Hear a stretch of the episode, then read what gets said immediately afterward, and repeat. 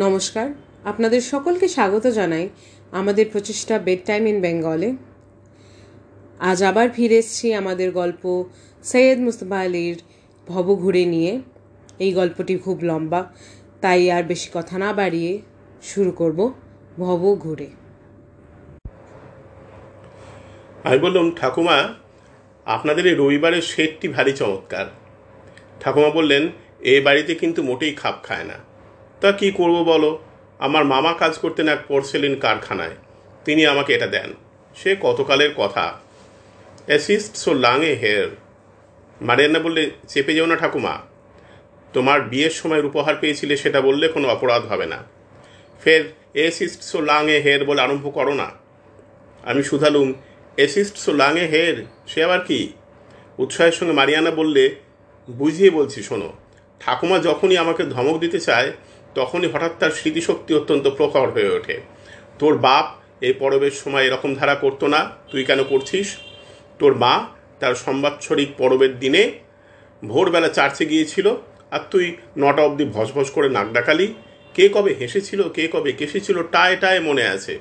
আবার দেখো, শীতকালে যখন দিনভর, রাতভর, দিনের পর দিন বরফ পড়ে, বাড়ি থেকে বেরোনো যায় না, তখন যদি সময় কাটাবার জন্য ঠাকুমাকে জিজ্ঞেস করি হ্যাঁ ঠাকুমা, বলো তো ভাই, লক্ষ্মীটি ঠাকুরদা কীভাবে তোমার কাছে বিয়ের প্রস্তাব পেরেছিল? এক হাঁটু গেড়ে, আর এক হাঁটু মুড়ে, ফুলের তোরা বাঁ হাতে নিয়ে এগিয়ে দিয়ে ডান হাত বুকের ওপর চেপে ধরে আমি বাধা দিয়ে বললুম, অবাক করলি? তুই এসব শিখলি কোথায়? তোর কাছে কি বিয়ের প্রস্তাব পেরেছিল নাকি? এইবার ঠাকুমা মুখ খুলল, বললেন, বেশ হয়েছে। মারিয়ানা মুখ আবার লাল করে বলল, ধাত, সিনেমাতে দেখেছি। উইলহেলম বুশের আঁকা ছবিতে দেখেছি। তা সে যাকগে আমার কথা শোনো। ওইসব বিয়ের প্রস্তাব, বিয়ের পর পয়লা ঝগড়া, ঠাকুরদা যখন লড়াইয়ে চলে গেল, তখনকার কথা, এসব কথা জিজ্ঞেস করলে হঠাৎ ঠাকুরমার স্মৃতিশক্তি একদম লোপ পায়। তখন আমাদের কার্ল কুকুরটা যেরকম পূর্ণচন্দ্রের দিকে তাকিয়ে ডুকরে ডুকরে আর্তরাব ছাড়ে, ঠিক সেই রকম গলায় কোকিয়ে কোকিয়ে বলে সেই এক কথা, assist so long a head কত প্রাচীন দিনের কথা, সেসব কি আর মনে আছে? ধমকের বেলা সব মনে থাকে। তখন আর লাঙে হের লাঙে হের নয়। আমি বললাম, আলবাত তার থেকে অবশ্য বোঝা গেল না আমি কোন পক্ষ নিলুম। পরে বিপদে পড়লে যেদিকে খুশি ঘুরিয়ে নেব। অবশ্য আমি কালো, কৃষ্ণপক্ষ, অর্থাৎ শ্রীকৃষ্ণের পক্ষে থাকাই চেষ্টা করি। ইতিমধ্যে আমি মারিয়ানার কথা শোনার সঙ্গে সঙ্গে রান্নাঘরটি খুঁটিয়ে খুঁটিয়ে দেখে নিয়েছি। ঘরের উত্তর পূর্বের কোণে দুই দেয়ালের সঙ্গে মিলে সিঙ্ক, যার মানে যাকে বলে স্পুলস্টাইন। দেয়ালে গাঁথা ওয়াস্ট্যান্ডের মতো ছোট চৌবাচ্চা পানা দেয়ালে গাঁথা বলে যেন হাওয়ায় দুলছে। মাটি পর্যন্ত নেমে আসেনি।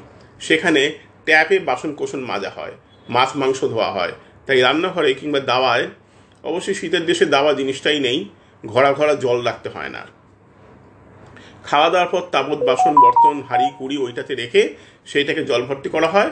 তারই উপরে বাঁদিকের দেয়ালে কয়েকটা হুকে জ্বলছে। ধুঁধুলের জালের পরিবর্তে ওয়েস্ট কটন অতি সূক্ষ্ম তারের জালের স্পঞ্জ, খান্দুই ঝাড়ন, আর তার নিচে দেয়ালে গাঁথা সেলফের ওপর ভীম জাতীয়, ওদের বোধ হয় পেরজিল গুঁড়োর চোঙা সাবান, আর দু একটা টুকিটাকি যেগুলো আমি চিনি নে। আমি তো আর জার্মান রান্নাঘরে ছেলেবেলা কাটাইনি। ডান দিকের দেওয়ালে গাঁথা কিংবা ঝোলানো একটা বেশ বড় খোলা সেলফ সিংকে হয়তো দু চার কাতলি গরম জলও ঢেলে দেওয়া হয়েছে। রান্না শেষ হওয়ার পর যেটুকু আগুন বেঁচে থাকে সেটা যাতে খামোখা নষ্ট না হয়, তাই তখন তার উপরে কেটলি চাপিয়ে দেওয়া হয় এবং সেই গরম জলে বাসন কোষণের চর্বি গলাবার জন্য সিঙ্কে ঢেলে দেওয়া হয়। ইতিমধ্যে কেউ কেউ কফি বা চা খেতে চাইলে তো কথাই নেই। সিঙ্কের সামনে দেয়ালমুখো হয়ে দাঁড়িয়ে উপর থেকে ভীম স্পঞ্জ পেরে একটা একটা করে হাঁড়ি মাজবে, ঝাড়ন দিয়ে সেটা শুকোবে, তারপর ডান দিকে সেলফে রাখবে। ভালো হয় যদি একজন মাজে আর অন্যজন ঝাড়ন দিয়ে পৌঁছে। সিঙ্কের ডান দিকে পূবের দেয়ালের সঙ্গে গা ঘেসে একটি প্রমাণ সাইজের মক্ষম টেবিল। উপরে তক্তাখানা অন্তত দুই ইঞ্চি পুরু হবে। এর উপরেই মাছ, মাংস তরকারি কাটাকুটি হয়। তাই তার সর্বপৃষ্ঠে ক্রিসকস, ছোট, বড়, সব রকম কাটার দাগ। টেবিলের একপাশে মাংস কোফতা করার জন্য একটা কল লাগানো আছে। টেবিলের সামনে একটি টুল। কিন্তু জার্মান মেয়েরা দাঁড়িয়ে দাঁড়িয়ে রান্নার কাজ করতে ভালোবাসে। সিঙ্কের বাদিকে উত্তরের দেওয়ালের সঙ্গে গা ঘেঁষে গা হার্থ উনুন বা যা খুশি বলতে পারেন। প্রায় টেবিল সাইজের একটা লোহার বাক্স, উপরে চারটে উনুনের মুখ, নিচের দরজা খুলে কয়লা পোড়া হয়। ভাঙা টুকরো টুকরো পাথরে কয়লা ছাড়া এরা ব্যবহার করে ব্রিকেট। কয়লা গুঁড়ো করে ইটের সাইজে বানানো হয় বলে এগুলোর নাম ব্রিকেট। হাত ময়লা না করে সাঁড়াশি দিয়ে তোলা যায়। আগুনও ধরে খুব তাড়াতাড়ি আর ধোঁয়াও দেয় অত্যল্প।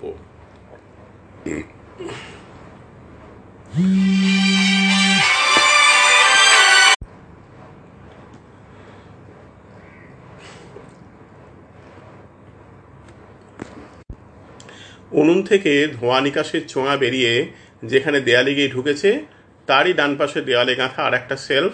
তাতে বড় বড় জার, কোনোটাতে লেখা মেল, ময়দা, কোনোটাতে সুকার চিনি, কোনোটাতে? জালতস নুন, তামচিনির, স্টোনওয়েরার, জারগুলো পড়বার আগেই কথাগুলো লেখা হয়েছিল। বলে ওগুলো কখনো মুছে যাবে না।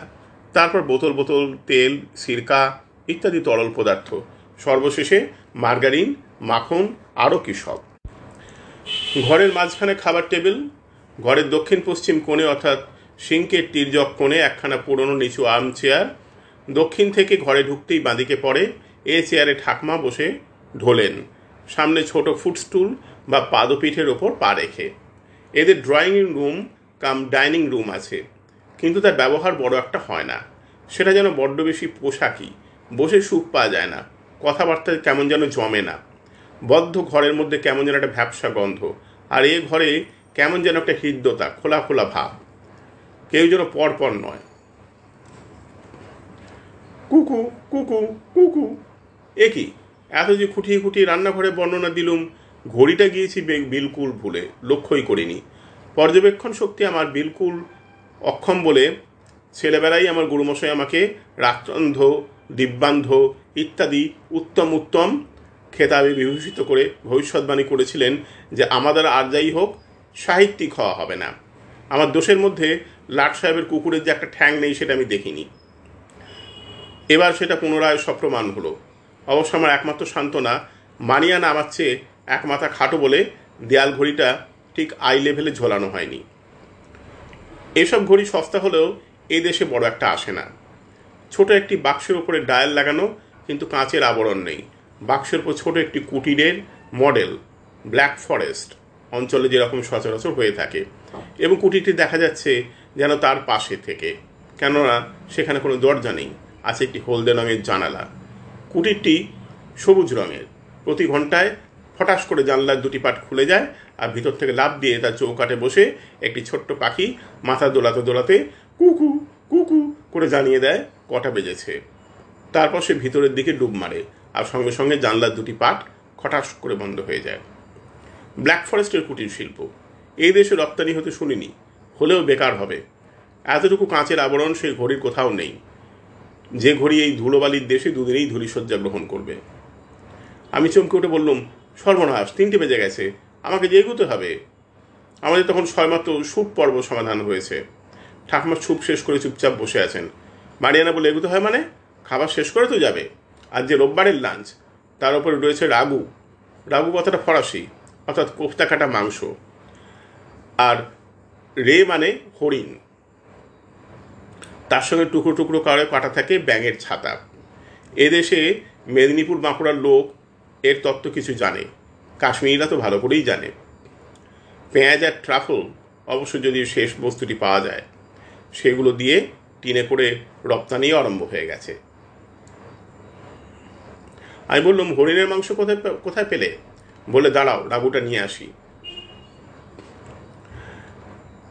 আমার আর মারিয়ানা স্যুপ প্লেটের নিচে আগে থেকে মারিয়ানার প্রধান খাদ্যের প্লেটে সাজিয়ে রেখেছিল। এখন শুধু স্যুপ প্লেটই উপর থেকে সরাতে হলো। আভন খুলে মারিয়ানা রে রাগু নিয়ে এলো। আমি ঠাকুমার দিকে তাকিয়ে মারিয়ানাকে চোখের ইশারা করলুম। মারিয়ানা বলল, ঠাকুমা এক সুপ ভিন্ন আর কিচ্ছু খায় না। আমিও না। কিন্তু ওই না জিজ্ঞেস করলে, ওই যে জিজ্ঞেস করলে হরিণের মাংস কোথায় পেলুম? আমাদের গ্রাম থেকে বেরুলে দক্ষিণে দেখতে পাবে আর একটা গ্রাম। তার নাম মুফেনডর্ফ তার পুরো একটা ক্ষেত পেরিয়ে রুংসডর্ফ। তার শেষে নাম করা হোটেল ড্রেজেন, রাইনের পারে কিন্তু ও পারে যাবার খেয়া নেই, তাই কিছুটা দক্ষিণে গিয়ে মেলেম খেয়াঘাট। ওখানে কনিক সাবিন্টার সেটা শিবেন গেবির্গের অংশ। তার আরও অনেক দক্ষিণে চলে গিয়ে লড়েলাই ওই যে তোমার পকেটে রয়েছে হাইনের কবিতা, তাতে আছে লাড়েলাই সম্বন্ধ কবিতা। মারিয়ানা স্কুল মাস্টার মতো আমাকে বেশ কিছুটা ভূগোল জ্ঞান দান করে বলল হ্যাঁ হরিণের মাংসের কথা। ওই যে মুফেন্ডর্ফ, সেটা এমনি অজ যে ওটাকে আমরা ডাকি মুফ্রিকা, আফ্রিকার মতো সভ্যতা থেকে অনেক দূরে আছে।